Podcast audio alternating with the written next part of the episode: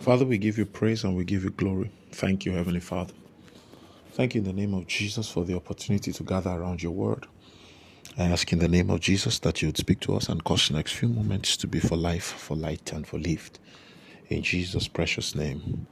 Amen and amen. Good morning. It's an honor to be in your space bringing you God's word. I trust that you rested well.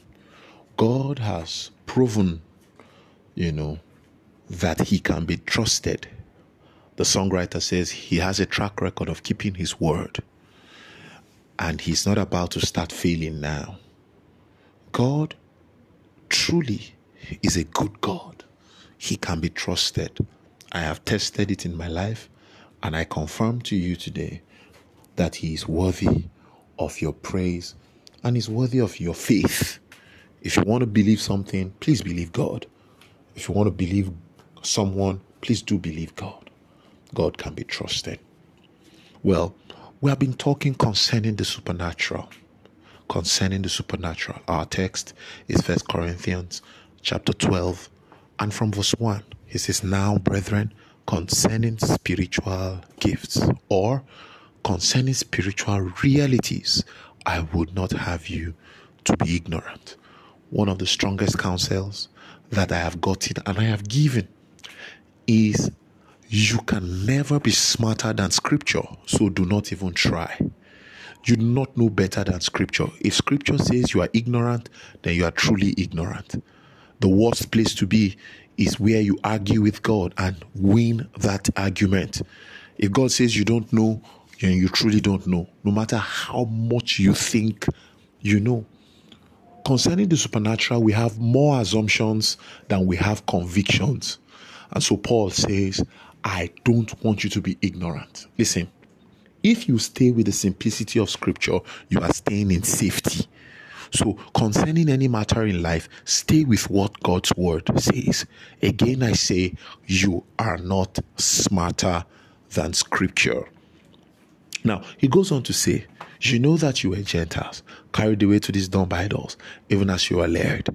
Wherefore, I give you to understand that no man speaking by the Spirit of God calls Jesus accursed. So you will know that what you are doing is assisted by the Spirit, inspired by the Spirit, if it does not call Jesus accursed. To call accursed here means to insult or displease him.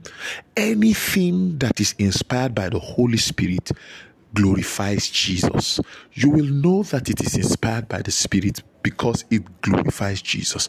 But let's back up to verse 2 very briefly. It says, You know that you were Gentiles. So this conversation about spiritual realities begins with a knowledge of your identity. The first spiritual reality you must understand is your spiritual identity. He says, Your identity as a Gentile made it that you could be carried away to these dumb idols even as you were led. That means there is an influence that can work on you just because you are a Gentile. And there is an influence that will not work on you if you are not a Gentile. No man can say Jesus is Lord but by the Holy Spirit. So the Holy Spirit exerts influence upon the believer to the end that the Lordship of Jesus will be established.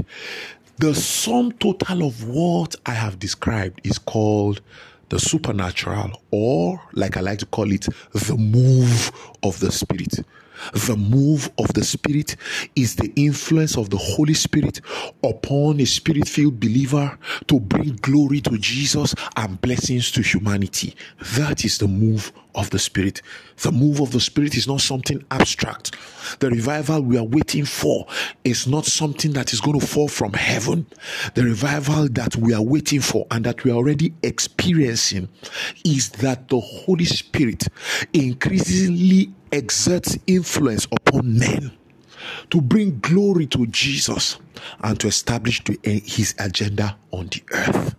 That is the move of the Spirit.